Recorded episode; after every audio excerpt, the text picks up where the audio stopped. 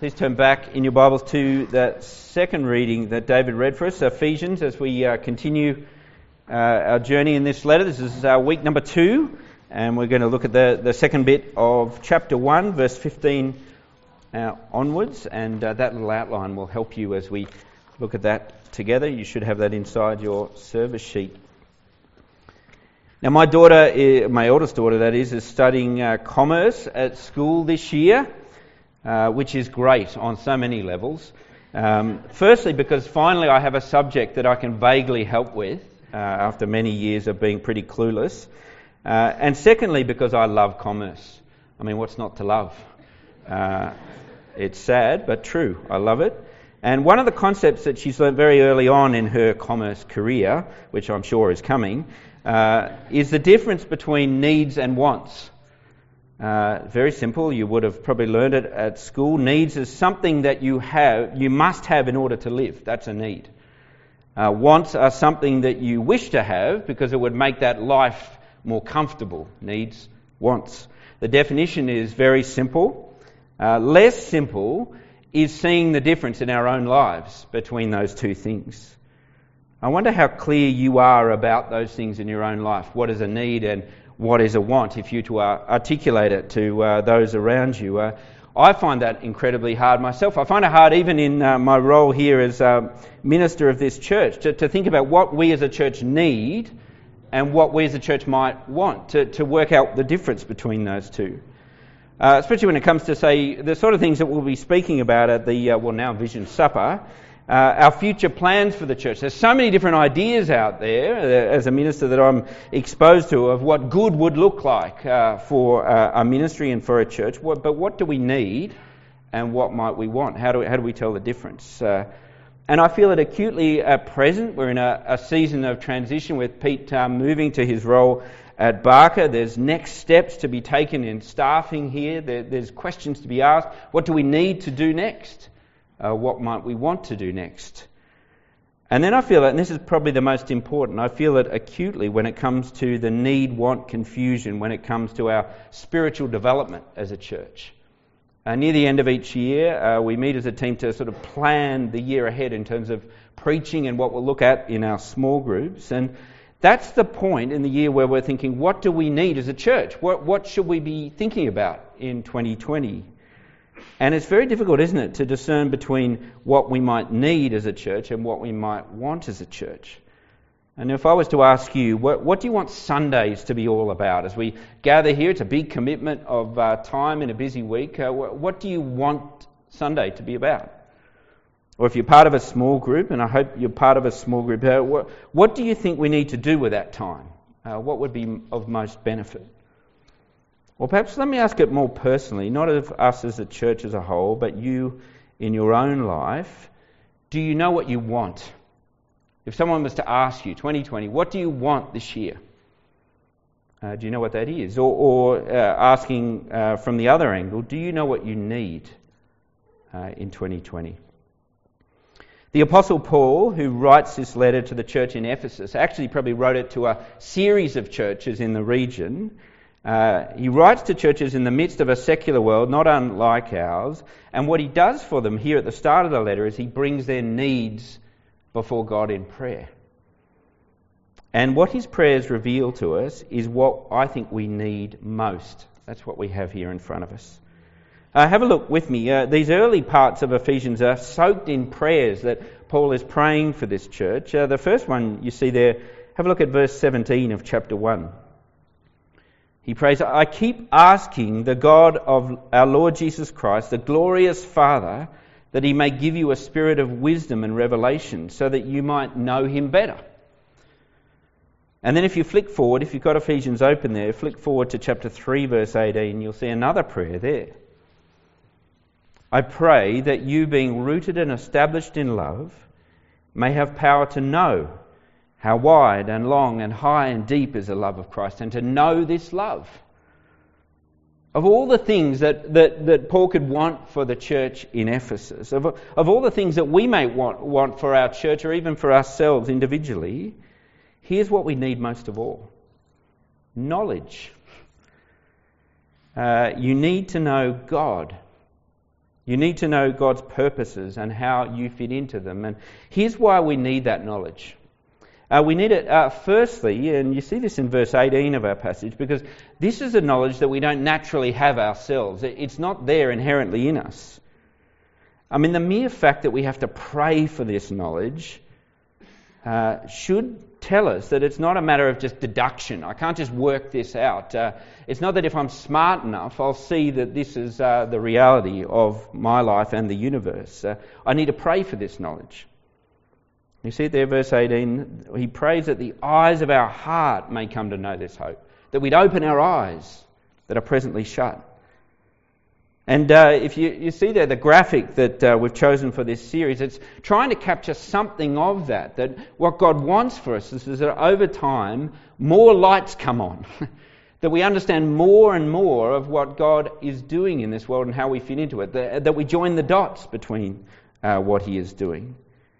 And I've got to say, that hunger to know what God is doing and who He is, I see that in new Christians, people who've become Christians recently. They, they're desperate for that knowledge. I, I want to know what God is like. I, I want to know what His plan for me is. I have to be honest, I see it less in established Christians that we lose that hunger for that knowledge. And I don't know why that is. Perhaps it's because we think we know all we need to know. Uh, but here is a knowledge that we don't naturally have ourselves. We, we, need to, we need God to give it to us. Need Him to reveal it to us as we do what we're doing right now, open His Word. But here's the second thing about this knowledge that we need it's not just cerebral knowledge. Now, do you see there, verse 18? It's heart knowledge. He wants us to open our hearts, open the eyes of our hearts. This is going to change our hearts. And, and it's also relational knowledge. If you, if you go back to the verse before, verse 17, we're told the goal is, you see it there, to know Him better. This is about our relationship with God. Uh, that we might know Him better is what we need, but vice versa as well is brilliant verse. One of my favourites uh, is in Galatians 4, verse 9. This, this is what God is doing. He's saying that you may know me, or rather be known by me. it's a relationship. That's what we need to grow in that relationship. Here's the third reason why we need this knowledge so much. Verse 17 again. It's a knowledge you need in order to be wise. Don't you want that as you think about what's ahead of you this week? To, to have wisdom to navigate this week well, to, to walk. Uh, chapter 4 of uh, Ephesians is going to say to walk worthily in this life. Well, if you want to walk worthily, we're told here that you need to know this, otherwise, you're not going to be able to do it. To walk well, you need to know Him better. You need to know the hope He's called you to. You need to know the purpose He has for the walk that you have. And what we'll see in this letter is that knowing these things, currently that are invisible to us, much of them, what God is doing in this world, actually changes the details of our visible life. As we get near the end of this letter, we're going to see how it impacts our working life, our family life, all sorts of things. I want to say as we embark on this letter together, if you are trying to live your real life, your visible life, the details of the week ahead, without this knowledge, or perhaps trying to live it without applying this knowledge to those things, or at least seeking to grow in this knowledge, then you will find the task of walking really tricky. Uh, you need to know this, says God. And so, what does, it, what does it mean to know God, know Him better, and know His purposes better? Well, we started to see that last week. Uh, you can see this on your outline there. This is where we zoomed in last week. We, it means knowing how He's blessed you. You need to know that if you're going to walk well. Uh, that in Him we have been made holy. You need to know that. You are holy in His sight, blameless. That you need to know that you're a dearly loved child of God. That changes how you live. You need to know that you're redeemed and forgiven forever by His blood. You, you need to know that, says God. But today, uh, as we go uh, further into chapter 1, we're, we're, going to explore, if you like, the other part of that knowledge. Not how we've been blessed, but why He's done it. Why? On what, on what grounds? Uh, wh- why would He do that? And for what purpose? You can see on the outline, we're going to look at both of those in turn. Firstly, this why God has blessed us the grounds of that blessing, the, the reason, the, the, the cause. And I want to say as we look at these together, and I want to pick up three things about the grounds of why He has blessed you. Uh, these are key to know for this reason because they're going to give you a, a, real picture of God, not how you might imagine Him to be or like Him to be. This is, this is how He actually is. Now, why has God blessed you? On what grounds? Here's the first. Uh, verse 4 of our passage. It's because He chose to love you. That's why. Uh, you see there, verse 4? In love, He predestined us to be adopted as His sons through Jesus. Uh, this is a knowledge worth having because it, it, tells you that God chose to bless you. It's His decision to do it. Uh, that choice that He made is not a historical afterthought. He didn't just say, oh, well, I guess we could do this. Uh, no, from the basement of time, His plan was to bless you in Christ Jesus. Well before you came to be, that was His plan for you. He chose to do it. And you see that word there in verse 4, predestined or predestination. It's one of the classic theological footballs amongst Christians. We love to kick it around and speculate as to what it might mean. And all you need to do, and I don't suggest you do this this week in your group, but I will give it a go. Um, you only need to say that word, and there's half an hour gone. There's half an hour in the group where you're going to speculate as to what this means. Uh, what does it mean that God pre chose to bless you before you chose Him? Uh, we can't seem to get our head around that because we who think we do everything by our own free will, that's how I think I'll live on Monday. I'll get up and I'll make a whole series of decisions. That's how life works. This doesn't compute. Uh, we can't get a head around that someone has determined our destiny for us. And so we wrestle with the idea that God chose us rather than the other way around. Uh, and that's not a new struggle. Uh, listen to this quote by John Stott, uh, wrestling with this idea. He says this It's not likely that we will discover a simple solution to a problem that has baffled the best brains in Christendom for centuries.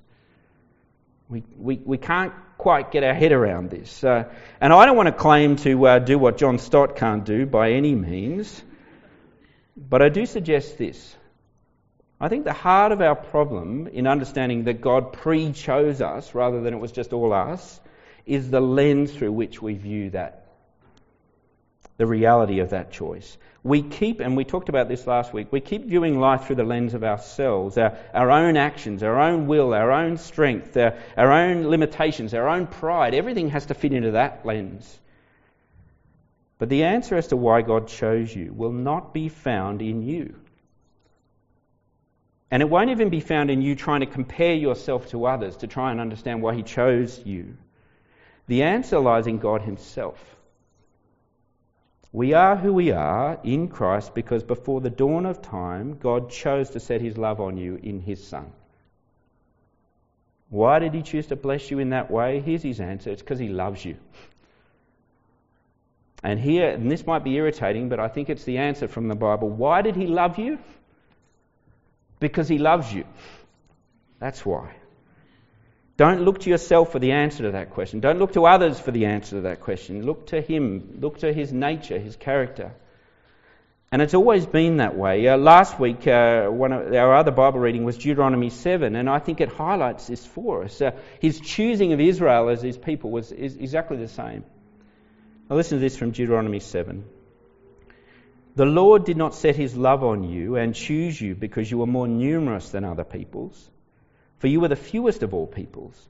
No, the Lord set his love on you and chose you because the Lord loves you. There's his answer. You need to know that the reason you are blessed by God today in Christ is because that is how he is towards you. This is what keeps you his child still. It's why you're his child right now. He chose to love you. You need to know that's why you're a Christian today, and when you wake up tomorrow, uh, it's why you'll be a Christian tomorrow, because He chose to love you. I think we need to know this so that we don't make the mistake of thinking this Christian life and the blessings that we have are about us. Otherwise, here's what will happen, and I've seen this many, many times amongst Christians. When you sin, You'll run from him, not to him. Let me give you an example of that, and I've seen this tragically all too often. I, I, see it amongst young Christian men, and I use that broadly, that, that phrase, young Christian men. going strong in the Christian life and then getting ensnared in sexual sin.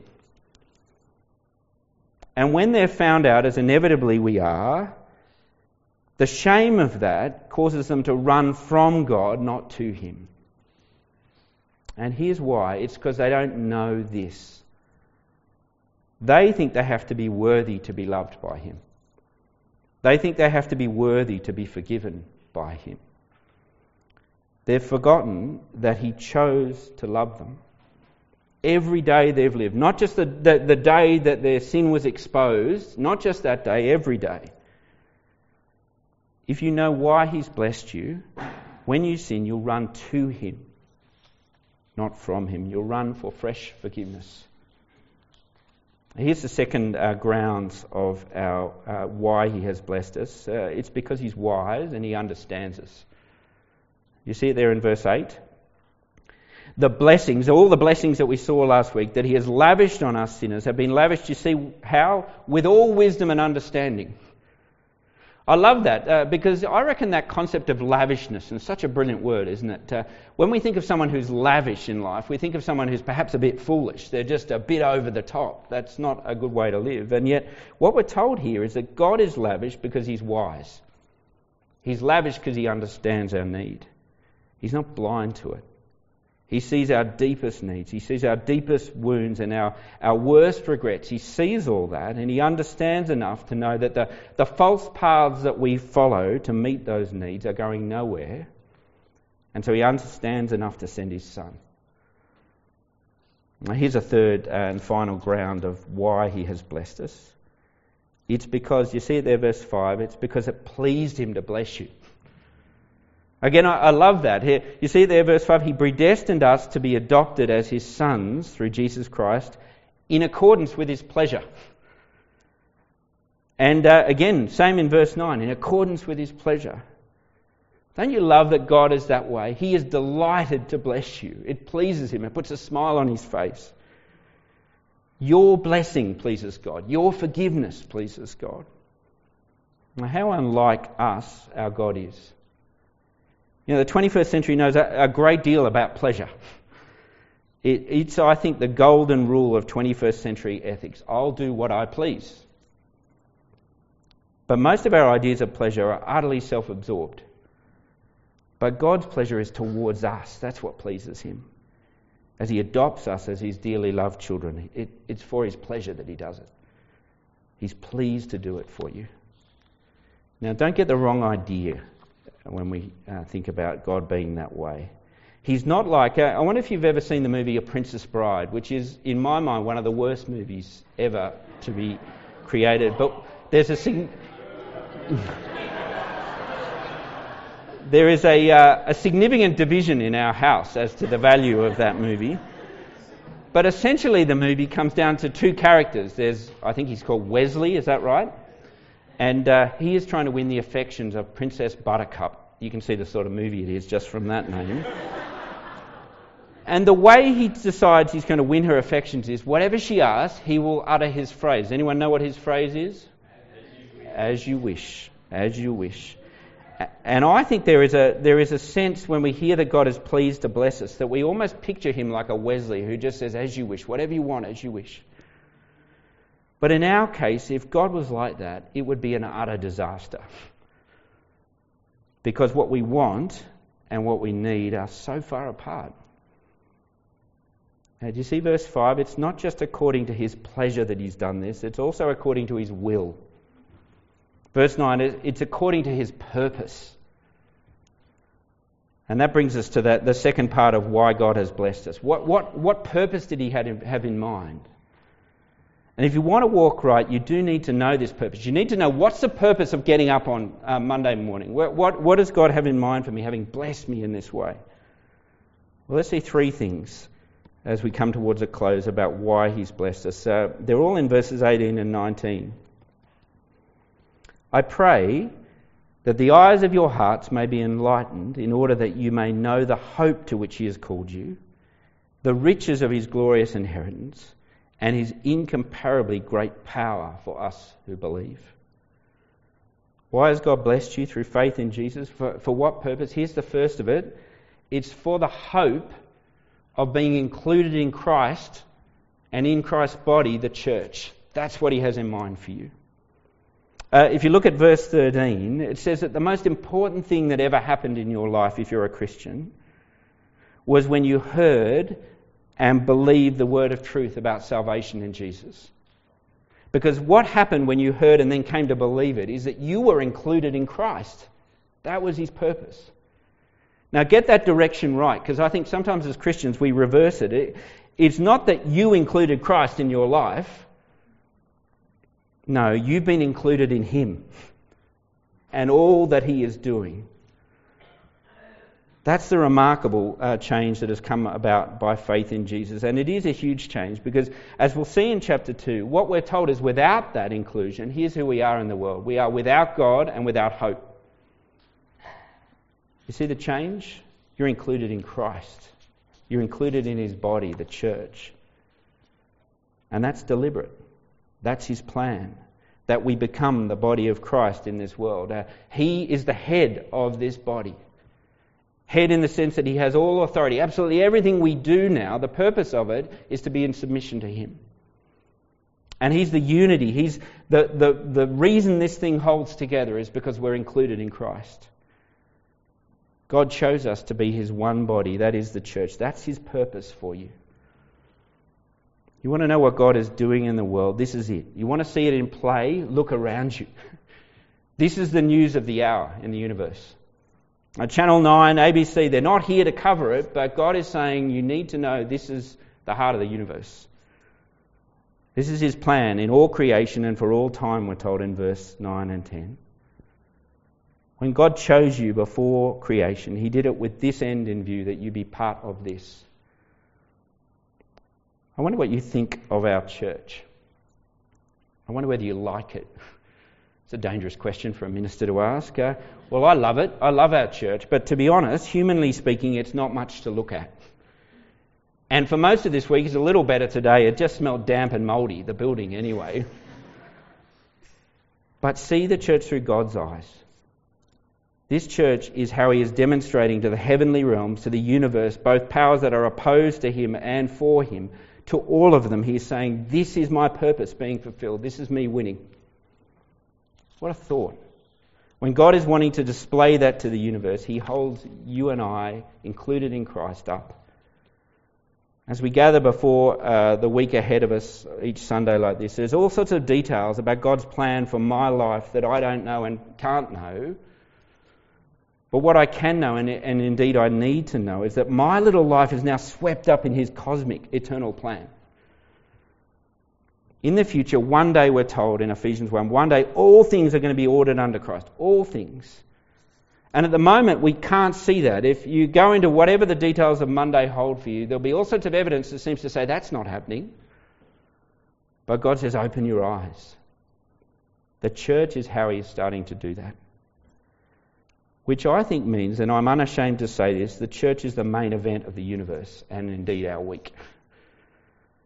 What could you possibly have on Sunday that is more central to the purpose God has in mind for you than being here? Now, I know that's a huge juggle.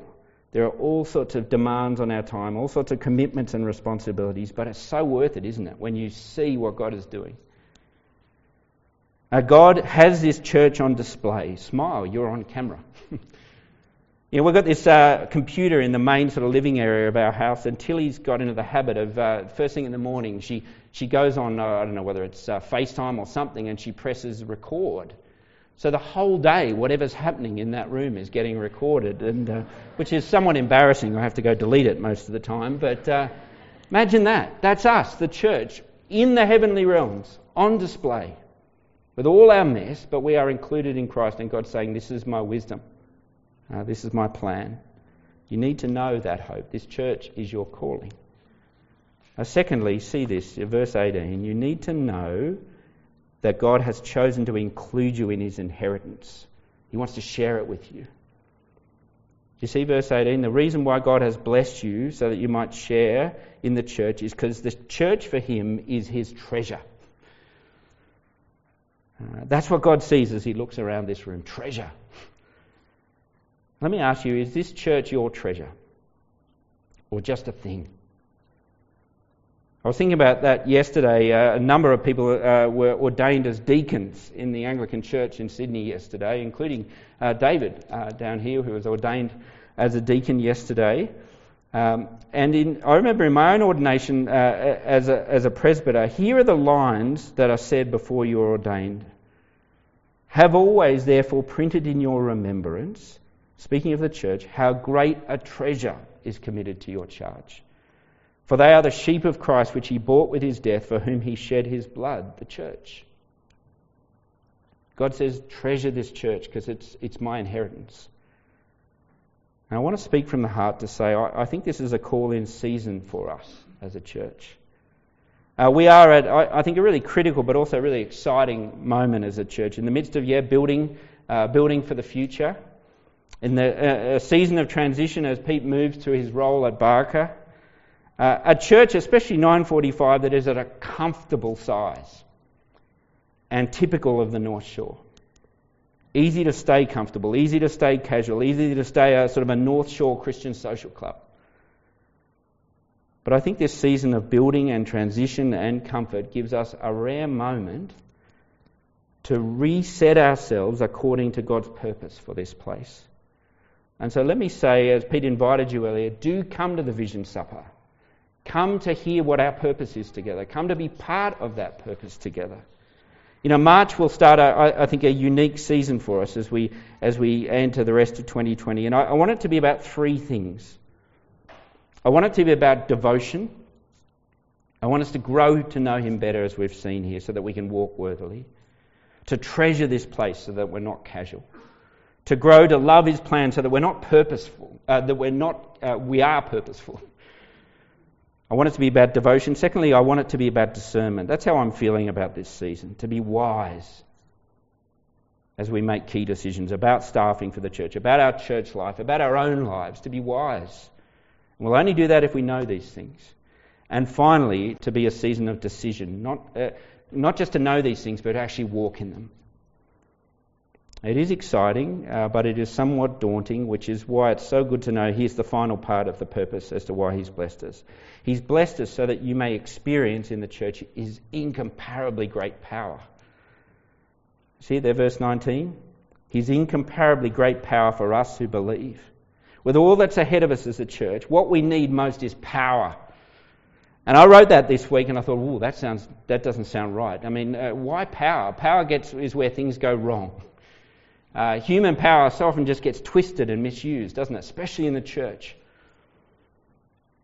But this power is not of this world, as Jesus said before Pilate. This is his power, not ours. And you see what he does? He exerts it for us. Power that assures us that God will achieve his purpose in the church. And if you want proof, and we'll finish with this, have a look at the supreme demonstration that he gives so that we can be confident that we will not be short of power. Verses 20 to 23, the supreme demonstration God has shown his strength in the raising and exalting of his Son, Jesus Christ. Think on that for a moment. The two things that we humans, even in our strongest and most well planned, cannot overcome death and all the powers that are against us, he has conquered completely as he raised his Son. And in raising him from the dead, Christ destroyed death and brought immortality to light. That's what this place is about. And now he has seated him at the right hand and he has placed all things under his feet, all powers that you can imagine, and even some you can't. All names. He's above them all because he's the king. And see this. This mighty king, verse 22, this risen king, this strong king has been given to the church. His power is at work in this place to achieve his purpose for us. His power is at work in your life to achieve his purpose in your life. And so, my prayer for us is simply this that the eyes of our heart may be enlightened in order that we might know this hope to which we have been called, the riches of his glorious inheritance in the saints, and the incomparably great power for us who believe. Let's pray together.